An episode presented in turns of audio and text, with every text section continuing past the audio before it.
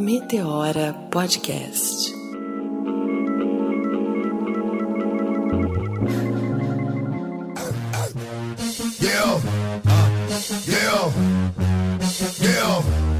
Eis que começa mais um Meteora Podcast. Eu sou Cris Guterres e não sou mais uma mulher abandonada. Eu voltei, gente. Olha a voz sensual dessa mulher. Ela veio, ela chegou, ela não me abandonou mais. Sobreviveu ao mestrado, Renatinha? Sobrevivi ao mestrado, tá aqui a volta dos que não foram. Me desculpa, gente, eu já tava com saudade mesmo de falar aqui com vocês. Foi importante essa pausa, né? Como a gente anunciou nas redes sociais, é importante a gente parar um pouquinho também, ter a questão do autocuidado, que a gente falou no outro programa. A gente não, né? Eu só ouvi. E agora a gente vai retomar com tudo. 2019 tá aí, a gente promete muitas novidades. Muitas vão. Olha, vocês vão pirar, vai ser incrível. E mais importante ainda, porque a gente ganha uma mulher negra com mais um diploma, uma mulher negra mestrada, tá? Ei. Minha amiga, dividindo o Meteoro. Meteoro agora é um programa mestrado, tá? Por favor, por favor. Respeita essa história. Renatinha, bom, pera, tô até me perdi. Até me perdi porque o tema de hoje eu vou te falar, A cara. Cris tá emocionada. Eu tô emocionada com o convidado. Isso, isso, isso não dá pra negar. As pessoas vão perceber ao longo do programa que eu vou ficar bem emocionada. Bem ofegante. É, não, deixa pra lá. Nem não, não endossa, Renatinha. É. Porque de novo tem testosterona aqui dentro. Ih, a vaidade, será que vai subir? Vamos parar de, de conversa e chamar logo o nosso convidado especial de hoje? Não, mas a gente vai chamar antes de falar do que, que a gente vai falar no programa? É verdade, conta, Renata, amiga, não, conta. você ficou fora, férias, Renata, e né? voltou. Perdida. Como assim? Vou te desculpar porque você estava fazendo mestrado. Bora, conta É. aí. Bom, na verdade, a gente hoje veio trazer um tema que é muito urgente. Nós, feministas que somos, somos extremamente questionadoras, e aí trouxemos um homem pra vir aqui conversar com a gente de masculinidade. E como eu aprendi com a Sueli Carneiro, Renatinha, que quando a gente fala de mulheres, a gente tem que perguntar de que mulheres nós estamos falando. Quando a gente fala de homens, também a gente precisa perguntar de que homens nós estamos falando, porque os homens são diversos, e assim como as mulheres estão sujeitos a opressões ou estão oprimindo de uma maneira diversa. Então, hoje aqui com a gente, a gente tem Roger Cipó. Aê! Salve, uhul, família. Cadê as palmas? Palmas Roger, muitas palmas. Roger, se apresenta aí pra gente, fala quem é você nesse céu de meteoros. Que astro é você aqui? Não sei, eu já cheguei sabendo como que eu vou ficar desviando dos meteoros ou não, né? Porque a porrada é, é pesada. Mas eu sou Roger Cipó, eu tenho 27 anos hoje, eu sou fotógrafo e tenho sido muito incomodado. Assim, eu sou um homem preto hétero muito incomodado. E eu falo homem preto hétero justamente também porque acho que isso faz parte do nosso papo, porque as pessoas não acreditam que eu sou hétero. É muito louco isso. né? Sério? É. É, acho Ele que. olhou pra mim e fez uma cara porque eu fiz, arregalei o olho aqui. É, Sério? você, você também achou que eu era gay a hora que eu cheguei? Não, não achei. Eu, eu estranhei o fato das pessoas acharem isso de você. Eu nunca achei. Nunca achei.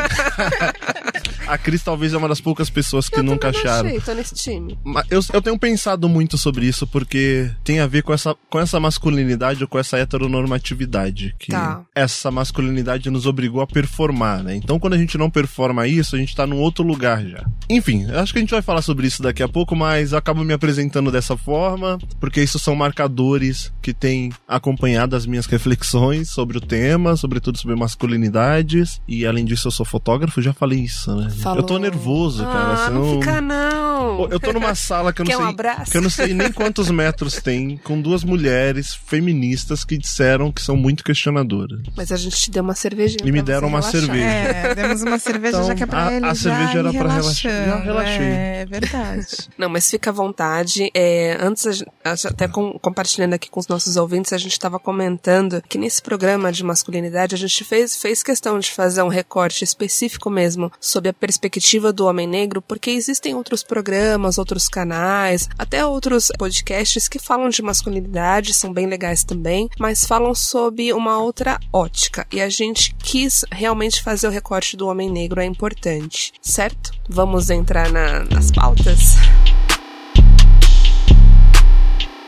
Importante a gente falar disso, né? Foi quando eu trago a Sueli e digo que a gente tem que pensar de que homens nós estamos falando, porque a gente, as histórias são diferentes, né, Cipó? O homem negro vive uma coisificação, uma objetificação. A gente vem e traz a história desse homem negro dentro da, daqui do Brasil, né, como uma diáspora africana, e eu falo negro porque esse, esse, essa palavra negra é criada depois que os europeus chegam na África, porque até a palavra não existia, nós éramos seres humanos, né, e aí nós eles utilizam essa palavra para nos colocar como inferiores, eles chegam aqui no Brasil como um objeto para serem escravos e assim como as mulheres negras, lembrei agora da Angela Davis que ela fala isso no Mulher Raça e Classe, homens e mulheres exercendo os mesmos trabalhos, Uhum. né, coisificados da mesma maneira, não existia uma distinção essa mulher negra que não é frágil, né? E esse homem ele vem de uma história muito muito diferente do homem branco que é o, o homem taxado como esses, com essa masculinidade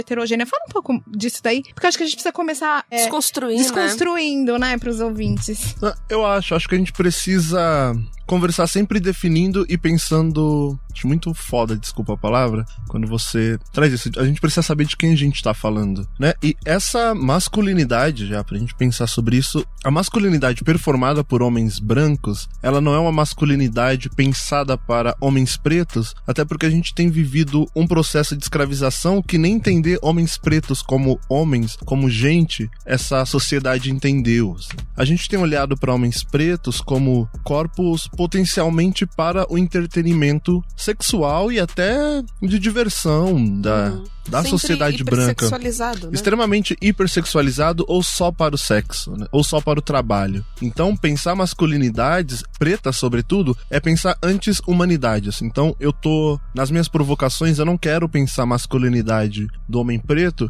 antes de pensar o processo de desumanização é, desses homens. assim. Até porque essa masculinidade que se criou ou que se convencionou como o homem no centro do mundo, o homem como a decisão, a última palavra, ela não estava olhando para os homens pretos, que nunca decidiram nada nessa sociedade, que nunca tiveram poder algum de decisão ou de criação. Isso é um assunto relativamente novo, assim, né? A gente tá aprendendo, es- especialmente essa nossa geração, e acho que a gente tá muito longe de, assim, de ter uma, um- é, uma sociedade, assim, de homens negros realmente entendendo essa questão. Eu falo isso, e vocês estão cansados de saber, porque tem muitos homens negros que ainda enxergam isso de maneira positiva. Ah, mas eu sou negão, gostosão, Pego todas. pego todas, o desejado e tal, e usa disso como uma vantagem, mas na verdade isso é péssimo pra ele, só que ele não acordou pra isso. Então, eu queria que você falasse um É, é pouquinho que eu acho disso. que essa coisa de do homem preto,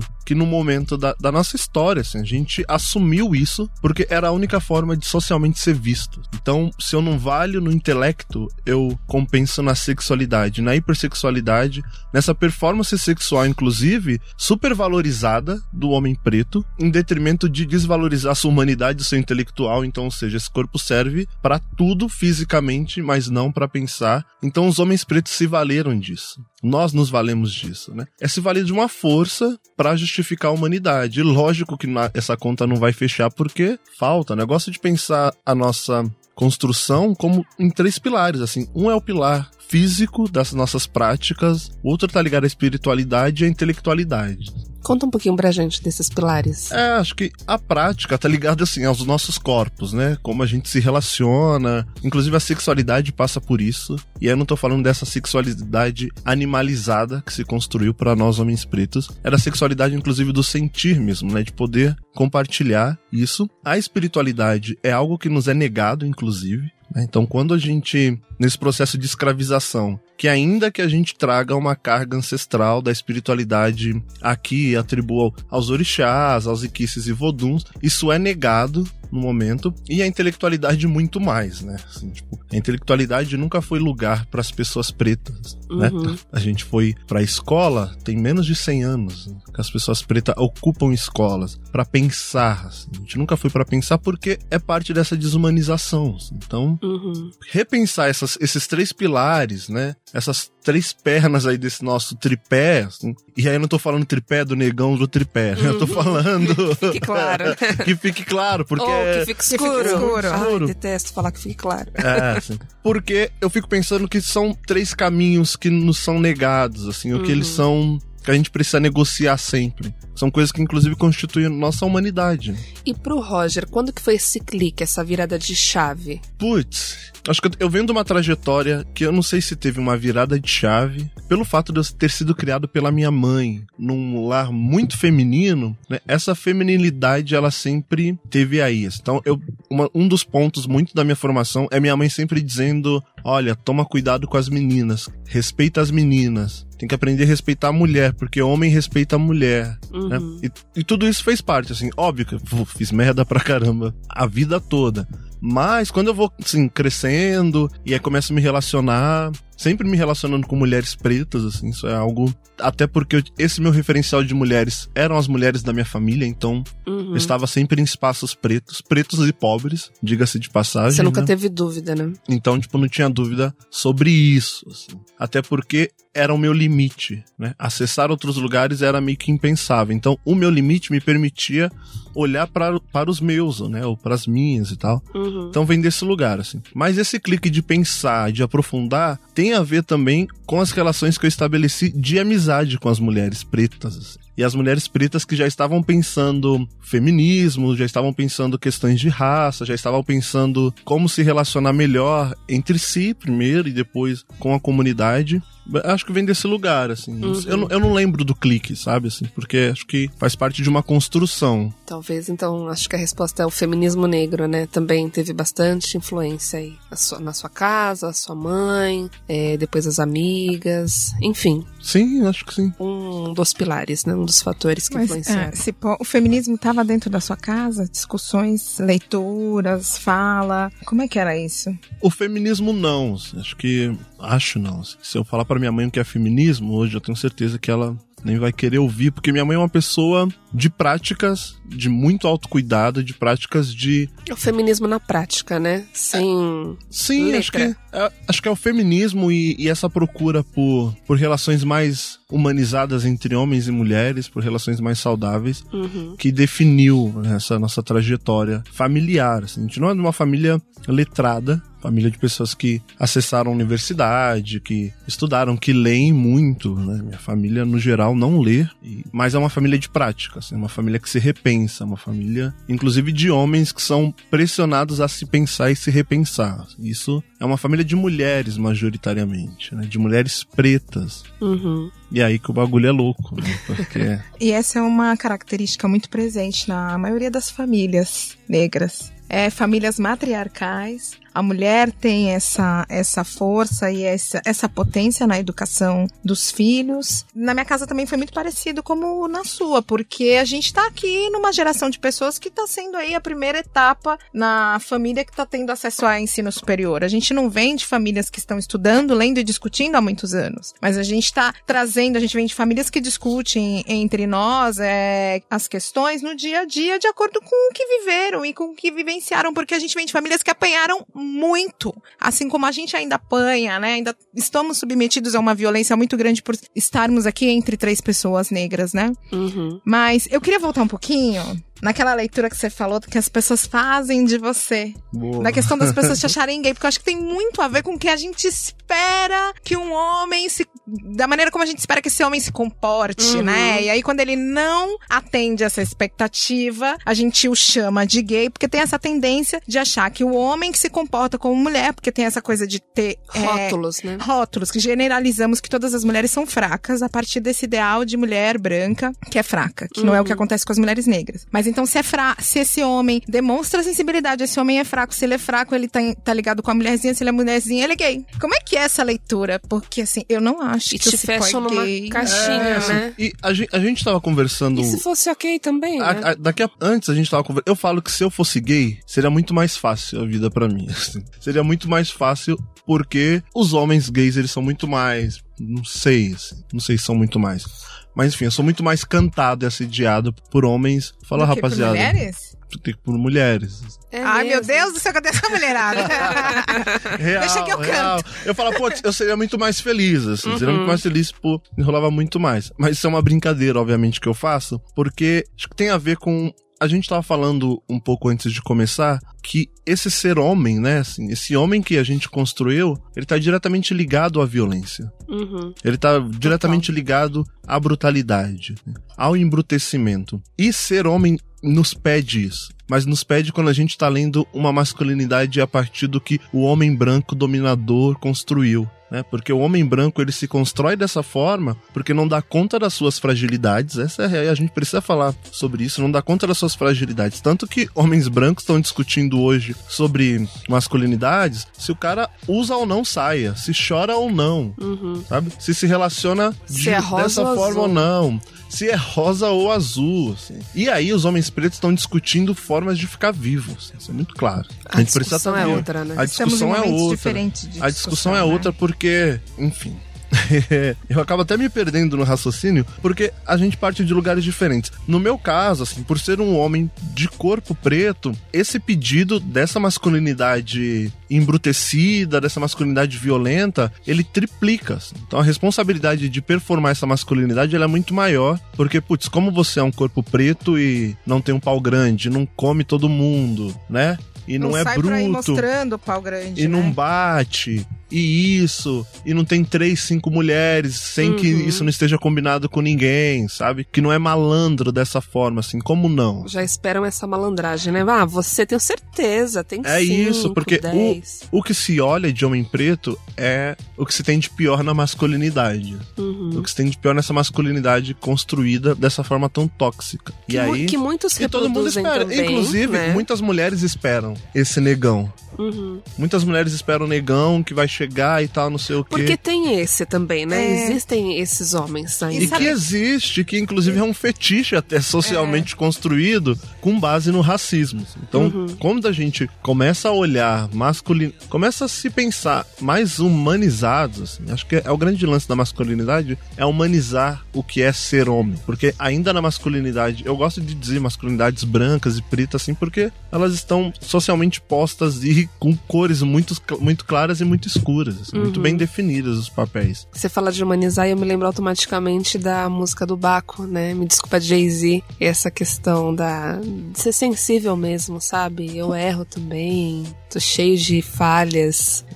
E aí, só para talvez complementar a resposta para Cris, assim, a sensibilidade ela não é um lugar da masculinidade, dessa masculinidade que tá aí, né, que tá promovendo muita violência, que tá matando, putz, mais de 10 mulheres por dia, né, como são os casos de feminicídios. Sensibilidade não tá nesse lugar, assim. E aí se não tá aqui, bom, tá aqui na caixa da, tá na caixa do feminino. E é, é perigoso pensar isso também, né, da forma que a gente constrói. Então só a mulher tá no sensível e o homem tá na brutalidade. E com isso, acho que a gente até vai acabando, sem querer, justificando as violências. Então, olha, o homem é isso mesmo, o homem é bruto mesmo. Nossas famílias falavam, não, mas homem, homem é isso mesmo, homem bate mesmo, homem xinga mesmo, homem trata mal, homem trai mesmo. E aí, de tanto de ouvir, a gente foi acreditando nisso. Sim. né? E aí, o que a Cris falou também, aí a mulher é sempre esse ideal de mulher branca, frágil demais, que não é forte, que não. Enfim, coisas pra gente. Desconstruir. A gente tem trabalho, muito trabalho Muito pela frente. trabalho. E eu não sei, a impressão que eu tenho é que, assim, nós, mulheres negras, quando a gente começa a discutir o feminismo, a gente deu uma avançada absurda, porque nós estamos discutindo já há muitas décadas. E apanhando também. e né? apanhando há séculos, Não que os né? homens também não tenham apanhado. Há muitas Sim, décadas não, mas há séculos talvez a gente estamos. tenha despertado antes. Não sei. E talvez esse despertar, se a gente despertou antes, esteja cobrando aí uma, uma- um posicionamento dos homens, um repensar. E aí isso me lembra uma coisa, uma outra pergunta que eu ia fazer, que assim, eu tenho visto algumas discussões de masculinidade, mas eu tenho escutado homens falando o que a gente quer ouvir, mas não, não colocando em prática, né? Ele chega lá e fala mil coisas, né? Renatinha conhece alguns tipos, né? Eu também conheço. Não, eu, eu também conheço. E, Obrigada. E é da dificuldade também da gente.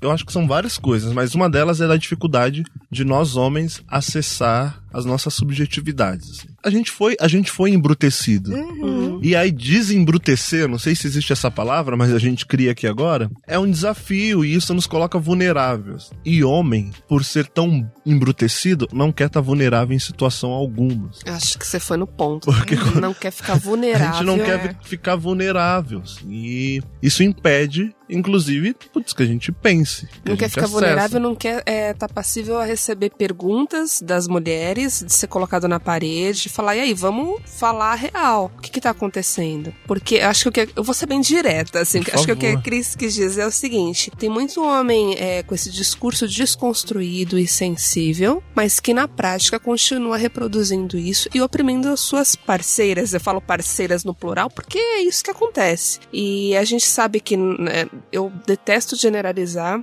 Acho que genera- generalizar é algo muito ruim, mas tem homens com atitudes bacanas, mas a maioria ainda tá, sabe, é, levando esse discurso adiante, mas na prática não acontece. E o que a gente vê também é essa cobrança de os homens conversarem, mas você tem esse papo com seus amigos, você cobra, de repente, do cara assim, pô, meu, você é meu amigo, mas você não tá pagando a pensão lá, como é Real, que rola real. isso? Acho que a gente não pode dissociar. assim. Acho que se a gente pensasse o mundo, as nossas práticas de uma forma mais preta, né? E aí as referências pretas que a gente tem é o samba, mais de organização social, é o candomblé. E se a gente pensasse nossas práticas muito mais inspiradas ou a partir dessas práticas que a gente herdou, a gente ia saber que a gente não dissocia discurso de prática. Uhum. Não, não são coisas diferentes. A gente não pode Não caminhar separado. dizer, a gente não pode dizer e não fazer. Acho que o grande lance do diálogo sobre masculinidade hoje é, eu não digo nem incoerência, mas é utilizar da urgência de se fazer o diálogo pra justificar o machismo ou pra perpetuar o machismo, porque o cara que, enfim, como você diz, no discurso tá ali desconstruidão pra caramba, feminista pra caramba, como as minas dizem, Adoro. mas não tá lá pagando pensão, não tá lá fechando com a sua companheira, esse cara ele tá só reproduzindo o machismo, só que com, outro, com outros códigos, com outras palavras, com outros gestos, porque sabe, porque esse cara já sacou o que, que as mulheres estão pedindo, já sabem qual é a demanda, e a demanda urgente é que a gente tenha relações melhores entre nós, relações mais sinceras, mas não vai bancar porque isso dá trabalho, né? E aí ninguém quer trabalho, ninguém quer deslocar desse lugar tão confortável que o machismo reservou pra gente. É confortável isso. E é difícil ser criticado, né? Isso qualquer pessoa, qualquer ser humano, qualquer situação, receber críticas. E é, o que eu percebo é que muitos homens estão sentindo que o feminismo tá vindo colocando o dedo na cara. Tá, de certa forma, mas é pra gente evoluir, né? E eu tô falando isso pra vocês, até compartilhar um pouquinho. É, eu assisti um documentário que se chama Outside Men, tá no Netflix. Tem um dos episódios que ele fala um pouco é, do que tá acontecendo, especialmente no Reino Unido, mas também em outros países, que é um movimento de homens contra as feministas, antifeministas, porque eles falam que agora eles estão perdendo o protagonismo, né? E que a gente tá ditando como que tem que ser as coisas. Falam inclusive que a mulher agora tá menos vaidosa, e, enfim, é a tal da androsfera, né? Tem alguns termos que ele traz no, no documentário. Parece os eleitores do atual presidente. aí. Gente, mas isso tá mais forte do que vocês imaginam. Eu não fazia ideia. Aí eu fui pesquisar, isso tá realmente forte esse movimento, né? Dos homens contra as feministas, né? Então acho que a gente tem que, agora mais do que nunca, nesse momento que a gente tá vivendo, procurar se unir, tentar. é- é- Esse papo aqui é pra tentar ajudar um ao outro, né? E não pra separar de forma alguma. Acho que é, é meio previsível que homens tenham esse tipo de comportamento, porque não só o feminismo, mas outras, outras linhas de pensamento, onde as mulheres provocam um pensamento e chama pra que, olha, a gente precisa repensar isso aqui porque tá desigual e tá desleal, inclusive. Porque esse ser homem, ele não foi criado pra coexistir com mulheres, né? Tem uma amiga, Ana Paula Chongani, que ela fala que homens, os homens amam homens, porque eles eles leem, eles se leem, eles assistem os seus trabalhos, eles passam um pano um pro outro, eles se protegem. Nós, eles não, somos nós, porque, enfim, eu faço parte desse grupo também. A gente não se dá bem, a gente não se respeita. Homens não respeitam as mulheres, além de respeitar a mulher com quem a gente se relaciona. Uhum. E eu tenho Quando falado muito respeita, isso, né? assim, quando, quando a gente respeita. assim. É. Tenho falado muito isso com os meus amigos, inclusive, enfim, com os homens que têm me assistido hoje e tal, Le- nessa Legal coisa de. você falar isso, sabe, de- Roger? Até desculpa cortar cortar, porque Imagina. o que acontece? É, os caras, alguns costumam falar assim, não, mas eu respeito. Respeita, entre aspas, a parceira do momento, aquela que tá ali mais próxima, e as outras não. Então que respeito é esse, né? Não, não mas é- aí não- voltando não é, não é um fala, respeito, é isso. é- não, mas é isso. Não é um respeito, assim, porque você não respeita as mulheres em totalidade. Você cria um respeito, ou pelo menos performa um respeito para alguém de quem você quer algo, ou de quem você Que tem te algo convém. em troca, que te convém. Mas é isso, aí você acaba não respeitando mãe, acaba não respeitando irmã, acaba não respeitando vizinha, acaba não respeitando a companheira que trabalha contigo. Tudo isso porque tem essa, essa construção que nos pede pra dominar, essa história que nos pede pra definir, essa história que nos obriga, assim, porque há uma pressão, não sei se é uma pressão do machismo, mas a sociedade tão pra- patriarcal como é, ela obriga nós homens a assumir esses lugares. E assumir esses lugares nos impede, inclusive, de olhar pra quem tá do nosso lado. E aí que a maioria dos homens se perde, aí que a gente se perde durante muito tempo. E aí ter esse clique é demorado. Geralmente a gente tem tido esse clique quando a gente tá numa situação de muita merda, de muito sofrimento, de muito que, putz, pra onde eu vou? Porque é um dado, eu li um documento recentemente agora que a cada 10 vítimas de morte por suicídio, 6 são homens negros, entre 15 e 29 anos, Nossa. que é a mesma faixa etária do maior número de pessoas sendo assassinadas no país. Uhum.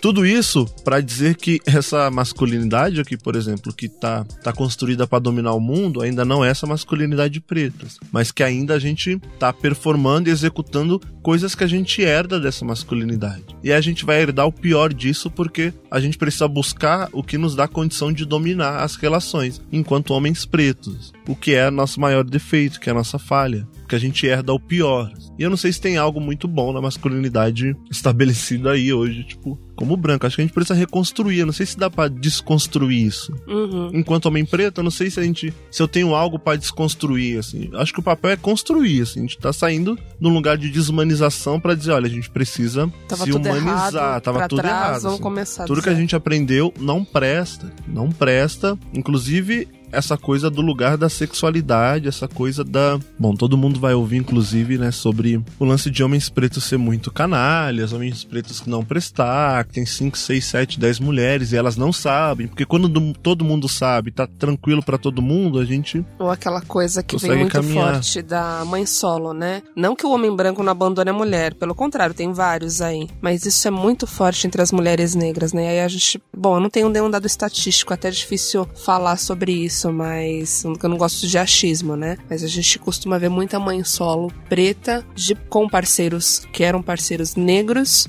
e que hoje estão aí sozinhos, né?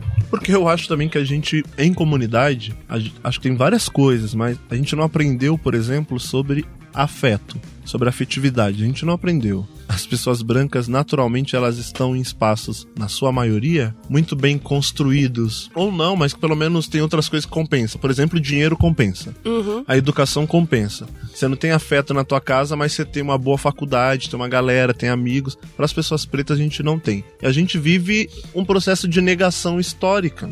Uhum. A gente vive um processo de distanciamento de nós mesmos. A gente se distanciou. Putz, é isso. Bell Hooks fala, inclusive, né, em Vivendo de Amor e tal, que a gente foi distanciado, a gente teve que aprender a não demonstrar afeto entre a gente, porque isso enfraquecia, né, porque o afeto, ele te torna vulnerável. Esse texto já fez a gente chorar. Muito. É, assim, acho que ele eu é uma... trouxe ele aqui, eu é- ia é- acho que é uma chave muito, muito bacana pra Estamos gente pensar os nossos afetos, assim. Sim. Acho que ele aponta várias coisas, assim, mas é. Eu não sei se é isso, mas inclusive pra. que não justifica as ausências dos homens pretos, mas mostra onde esses homens pretos estão. Ou por que que esses homens pretos eles saem de casa, né? Ou por que esses homens pretos eles têm, tipo, uma família aqui, outra ali, que ele não consegue lidar com as suas relações e opta. Não sei se opta também. assim. Porque eu tenho pensado muito, né? Nessas coisas de homens pretos que têm várias relações. Assim. A gente precisa, acho que até repensar a nossa monogamia, inclusive, Uhum. e entender que, olha, a gente é múltiplo, inclusive. Inclusive nos afetos a gente pode ser. Mas essa masculinidade, essa sociedade heteronormativa, ela nos, nos priva muito disso Sim.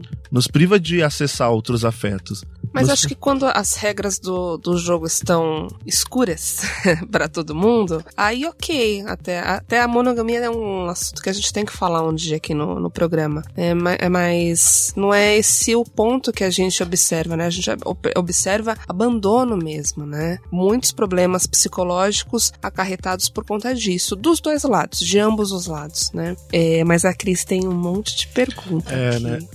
Ela tá me olhando aqui. Não, eu tô aqui só ouvindo, admirando vocês dois nessa conversa que eu tô muito feliz da gente estar discutindo isso aqui. Isso é um tema extremamente urgente. A gente precisa falar entre nós mulheres, até pra gente entender em que pé tá isso entre os homens. A gente sabe que tá começando, tem pouca gente falando sobre isso, mas é- é falar dessa questão de gênero é falar de uma questão de poder. Eu acho. A e é uma gente- questão de raça também. né? Assim, quando, eu- quando a gente fala dentro da nossa comunidade negra, Ah, tá, né? tá. A Sim. gente, a gente já fez a intersecção É de real, raça. real.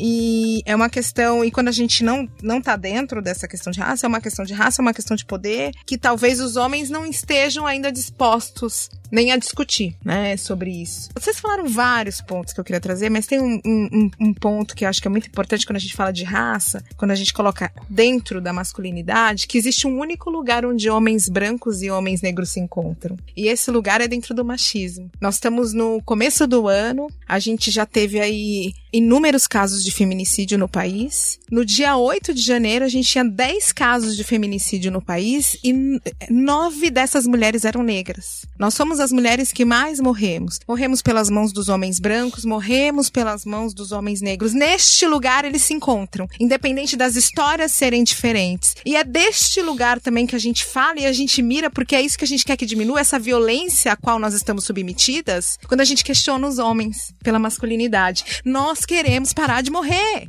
Tá muito difícil, é uma violência absurda e é uma violência que não cabe à classe social, que não cabe à raça, mas que ela é muito mais presente dentre as mulheres negras. A gente tem aí inúmeros estudos que trazem que as políticas de públicas estão salvando as mulheres brancas, porque a gente tem uma diminuição grande no número de mulheres brancas que não são mais vítimas do feminicídio. Ótimo, porque a gente quer realmente essa mudança, é para isso que nós estamos lutando, só que a gente tem um aumento extremamente considerável do outro lado quando a gente fala de mulheres negras. Eu fico tão triste de E- ouvir isso. É, e desculpa, Rê, e a gente precisa mudar o sujeito dessa história, porque a gente tem uma mania de falar de que mulheres estão morrendo. Uma mulher a cada duas horas morre. Um homem mata uma mulher a cada duas horas nesse país, meu. E eu acho que isso é responsabilidade, inclusive, dos homens. Todo homem que não tá se repensando, né? E aí é, é repensar, e aí é, se nunca pensou sobre é pensar, a gente, em várias formas, a gente colabora pra isso. A gente colabora pra essas violências. E aí eu acho que o debate sobre masculinidade precisa urgentemente questionar o que que nós estamos fazendo pra que essas violências elas não se propaguem, né? E acho que fazer é isso, é o alerta à comunidade masculina. Eu começo a fazer a partir de mim, né? Começo a fazer a partir de mim, eu começo a fazer a partir dos homens que estão ao meu redor. É pensar essa masculi- essas masculinidades,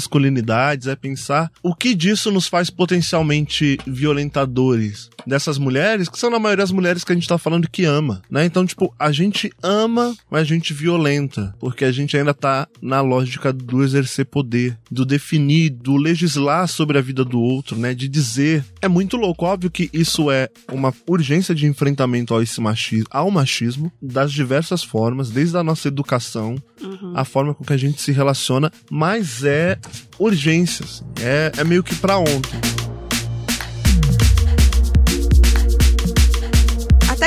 Fala da maneira como os homens negros e homens brancos são educados, né, para o que é ser homem, né? Porque tem essa ideia de uma educação de o que é, não de o que é ser um ser humano, mas sim, Sim. o que é ser um homem. Essa educação ela é diferente. Talvez existam alguns códigos que sejam semelhantes e que, que façam até com que esses homens se encontrem depois no, no machismo, mas assim tem muita diferença. Então, quando eu pensei nessa diferença, eu trouxe a Bel porque ela fala, né, a prática de se reprimir os sentimentos como uma estratégia de sobrevivência continua a ser um aspecto da vida dos negros, mesmo depois da escravidão, que foi justamente o que você trouxe, né? É, e isso se encontra junto com, claro, o homem não chora, Uhum. que os homens brancos aprendem muito com os pais. E homem preto chora pra caramba, Chora gente. Porque, muito, cara, né? o, ca- o cara que. Bom, a gente tem que lidar todo dia com esse medo. Que gente- é isso, homem preto tem, que se dá, tem que lidar com medo é medo de morrer, assim. Vai ver um homem preto depois de uma batida policial, tá ligado? Esse cara tá chorando, tá na merda, sabe?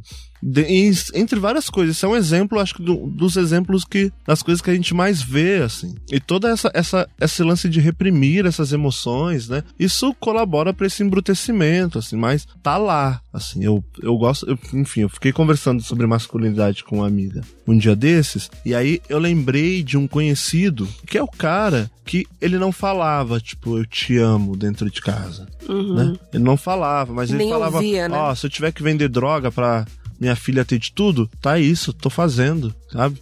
Vai na escola e briga com a professora, fala, vou te matar e não sei o quê, porque alguém chamou a filha de cabelo duro. São essas, essas, essas camadas das nossas afetividades que elas não são lidas aqui, né? Quando tem um outro caso de um rapaz que a mãe foi ganhar, ganhar neném, e aí ele acorda o irmão mais novo e vai na porta da casa do pai, que tinha abandonado a família já, armado, e fala: E aí, meu irmão vai ficar sem o seu nome no RG também, igual minha irmã ficou? Vamos resolver isso aí? Armado. E se isso não for afetividade, eu não sei o que, é que é. Uhum. Mas são os caminhos que esses homens encontram. E são os caminhos que homens pretos encontram Sim. né? É Moonlight, né? Quando o cara que é o traficante e tal adota o menino pra isso, assim, de uma forma extremamente afetiva, mas num cenário caótico, que é desse cenário que os homens pretos partem, das suas afetividades, das suas relações, assim, que ainda, ainda se entendendo. Eu, por exemplo, esse final de semana fui numa festa com um amigo e ele ouviu, depois de 32 anos do pai, ele não tem um relacionamento direto com o pai, também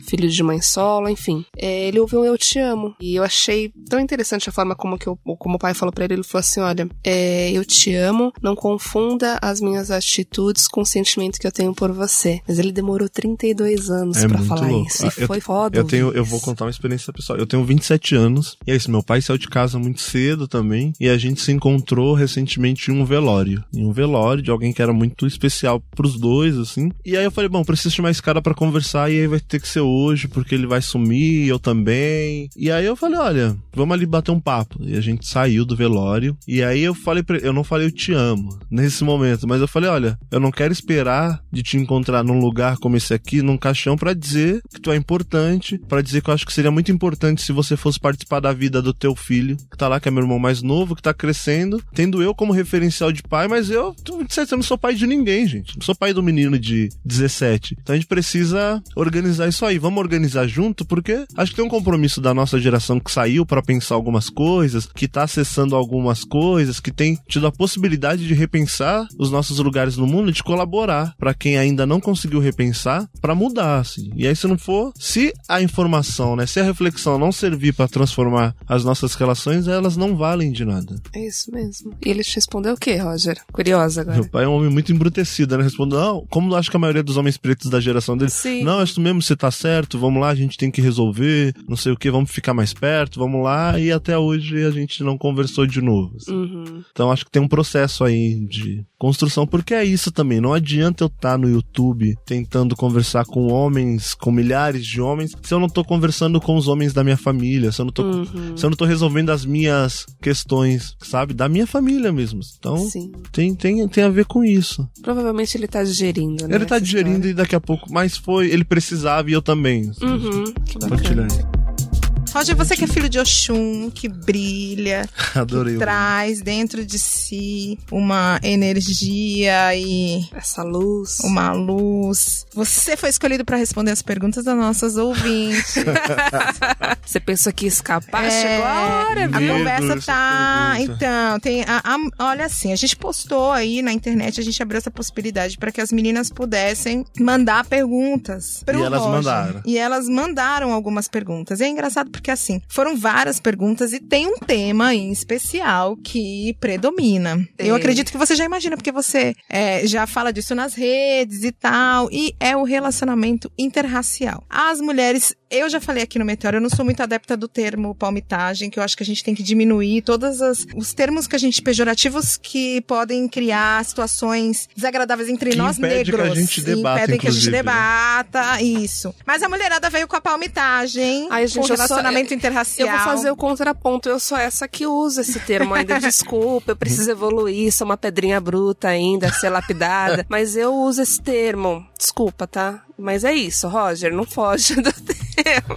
Eu acho que os relacionamentos. Eu nem vou falar palmitagem pra, enfim, pra gente não arrumar treta. Tá. Mas os relacionamentos interraciais, eles são um problema seríssimo que a gente, em comunidade, vai precisar conversar. E aí, não é conversar sobre quem se relaciona com quem. Acho que a gente não tá. Acho que não deve ser esse o ponto da conversa. O ponto dos relacionamentos interraciais, pra mim, é por que, que a gente não consegue se relacionar entre nós. Por que homem preto não se relaciona com mulher preta e vice-versa? Ou homem preto não se relaciona com homem preto e mulher preta com mulher preta? Ou da forma que deveria, né? Se relaciona, mas das piores formas. É, Muitas acho que vezes. relacion- relacionamentos difíceis todo mundo tem. A branquitude tem um monte de relacionamento que não dá certo, mas eles não usam disso pra se relacionar com pessoas pretas, sabe? Tipo, a gente é o único povo que quando a gente tem problema nas nossas relações, a gente vai procurar conforto em relacionamentos não pretos. Isso tem muito a ver, que eu acho, com uma, um olhar que é, a sociedade, em brancos e negros, faz de nós mesmos, que é nos tratar na coletividade. Porque se eu faço alguma coisa errada, não sou eu que faço alguma coisa errada. As mulheres pretas fizeram alguma coisa errada. Se um relacionamento preto deu errado, todos os relacionamentos pretos vão dar errado. E aí vão para as mulheres brancas, né? Eu acho, eu trago uma questão também que eu acho que, assim, duas até. A gente falou isso anteriormente. Só tem uma coisa que o homem negro é visto em superioridade com o homem branco. E essa questão sexual. Não existe nenhuma outra. Ah, esportiva também. Mas a questão sexual muito forte. Então, assim, às vezes eu tenho a impressão é de que eles querem pegar as mulheres deles. Vamos O- pegar o- as mulheres Os deles. homens pretos querem pegar as mulheres brancas. Isso é uma coisa que, que é é uma impressão minha. É, é uma coisa que eu trago, assim, da, da minha história, do meu conhecimento. E tem essa questão de que nós, mulheres negras, nunca fomos as mulheres que merece, mereceram amor. Desde a, do momento em que a gente sai da África e chega aqui no Brasil, a gente não é. Não, nós não somos vistas como as mulheres que merecemos ser amadas. E os homens continuam tendo aquele mesmo comportamento lá da senzala de procriação. Vem, trans, engravida, abandona. Mas o comportamento dele, quando ele se relaciona com uma mulher branca, é completamente diferente. É flores, é amor, é beijinho e coisas e tal. Você tá balançando a cabeça, Roger.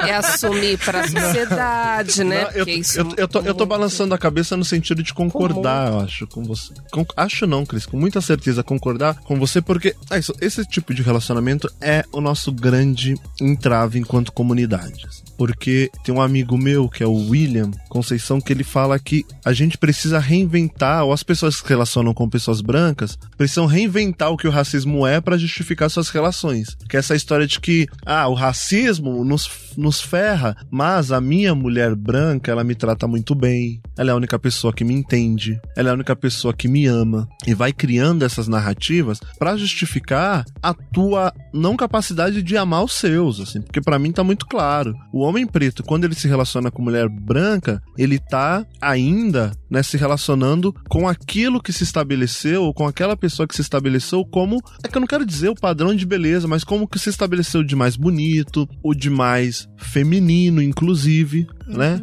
O de mais quem mereça mais amor, essa história mesmo, assim. Quem mereça mais amor. Só que por outro lado, essa relação ela nunca é igual, nunca é uma relação de amor igual. Porque a mulher branca, numa sociedade racista, ela tá se relacionando com o homem branco também a partir daquelas coisas que foram construídas sobre o homem branco, sobre o homem preto. Ela se relaciona com o homem branco, com o homem preto, inclusive para exercer poder sobre ele e dizer do seu poder social para as mulheres pretas. Quantas mulheres loiras no samba, elas chegam e abraçam, em beijo, faz questão de beijar o seu preto pagodeiro que tá tocando pandeiro quando ele para de tocar, para afirmar a sua superioridade às mulheres pretas. No fundo tem aquela Muitas. vaidade, né? No fundo, não. Em tudo tem essa vaidade, eu acho. Desculpa. É, quis amenizar, mas não dá. Tem né? essa vaidade. E aí tá aí homem preto não sendo visto como gente. Homem preto não sendo amado como, inclusive, merecia amor. Porque, cara, há uma disputa social sobre corpos pretos ainda. Sobre os corpos pretos, penso eu, sobre os corpos pretos femininos e sobre os corpos pretos masculinos. Há essa desculpa. E passa muito pela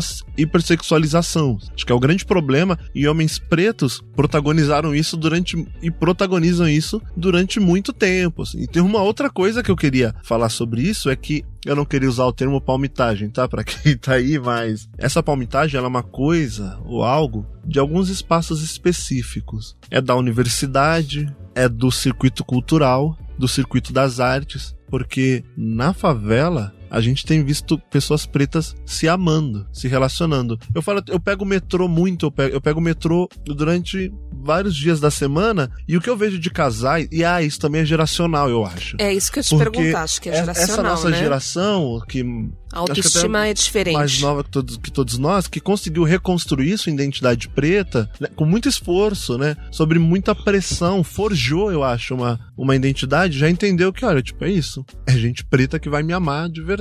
Uhum. assim. Então, tipo, eu vejo muito casal de 17, 19, Tá aí MC 18. Sofia, né? É, aí a galera tá. Tão, e Tá tão demo- rolando um love mesmo? Então, Ah. tá rolando Ah, mesmo? É, Ah. acho que não. Ah, eu acompanho ela nas redes. É? Acho que tá. Ah, vou perguntar, vamos perguntar, vamos ligar pra ela agora. Olha, Vamos os, saber os afrobafos. relacionamento... É, olha eu jogando assim? MC Sofia na roda. Mas volta, desculpa, Roger. Não, era, era para dizer isso, assim, que essa geração, além de entender a importância disso, tá entendendo as nossas relações como atos políticos, né? Então, tipo, quando um cara preto, né, tá falando, olha, eu me relaciono com mulheres pretas por uma questão política também, os caras do pagode dos anos 90 não, não fazendo isso, porque para os homens do pagode dos anos 90, era um compromisso político, talvez dominar as mulheres brancas, Acender.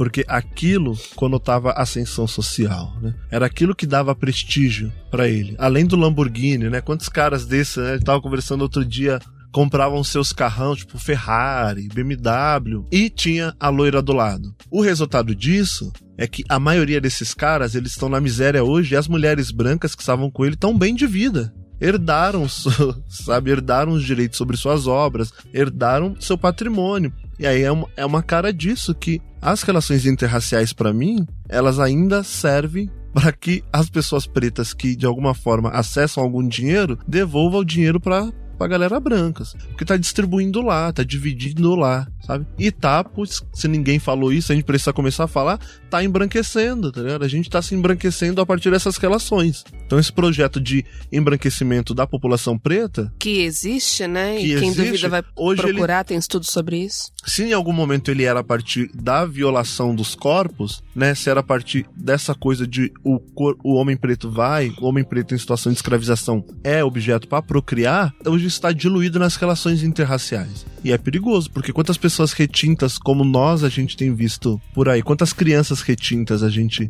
tem visto nos espaços que a gente circula? Poucas. Respondido, né? Acho que tá Respondi? respondido, né, meninas? Acho que é isso.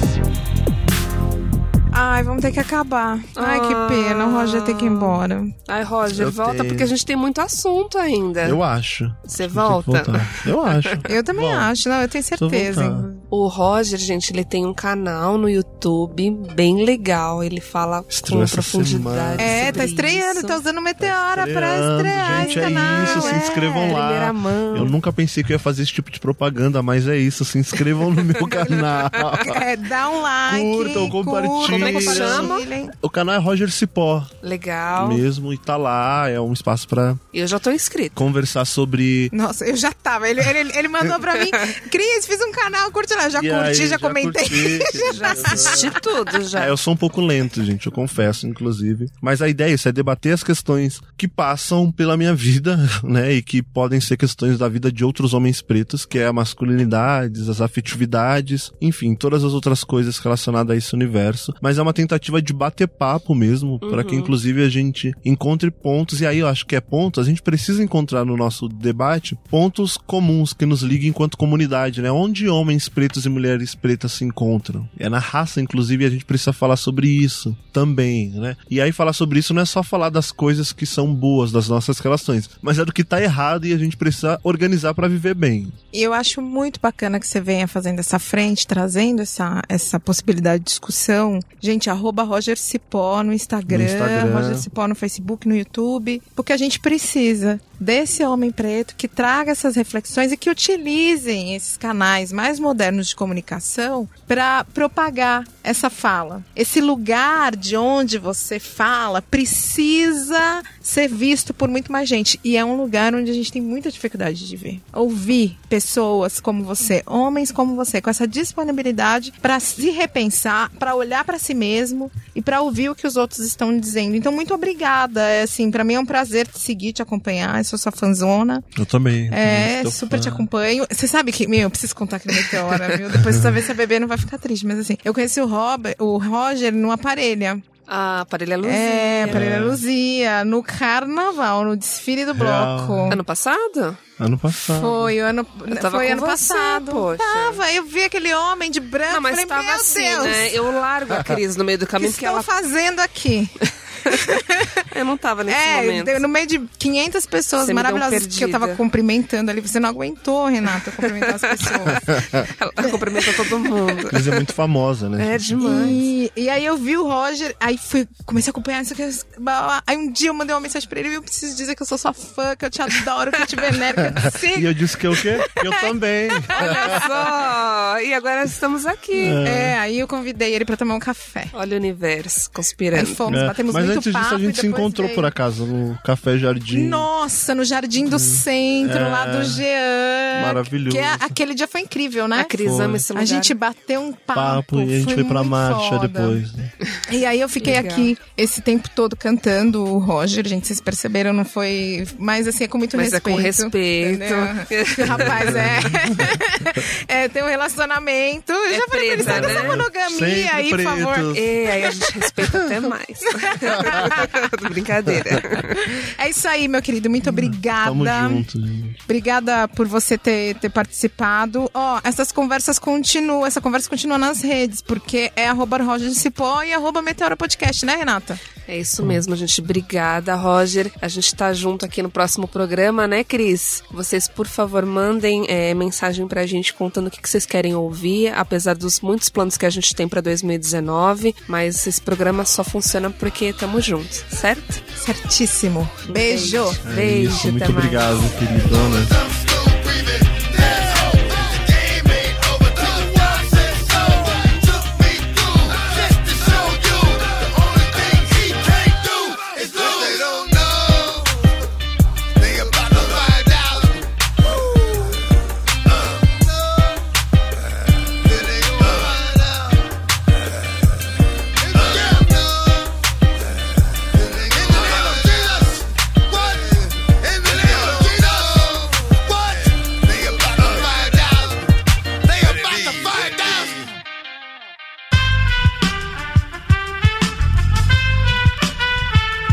Podcast foi editado por Aerolitos Edição Inteligente.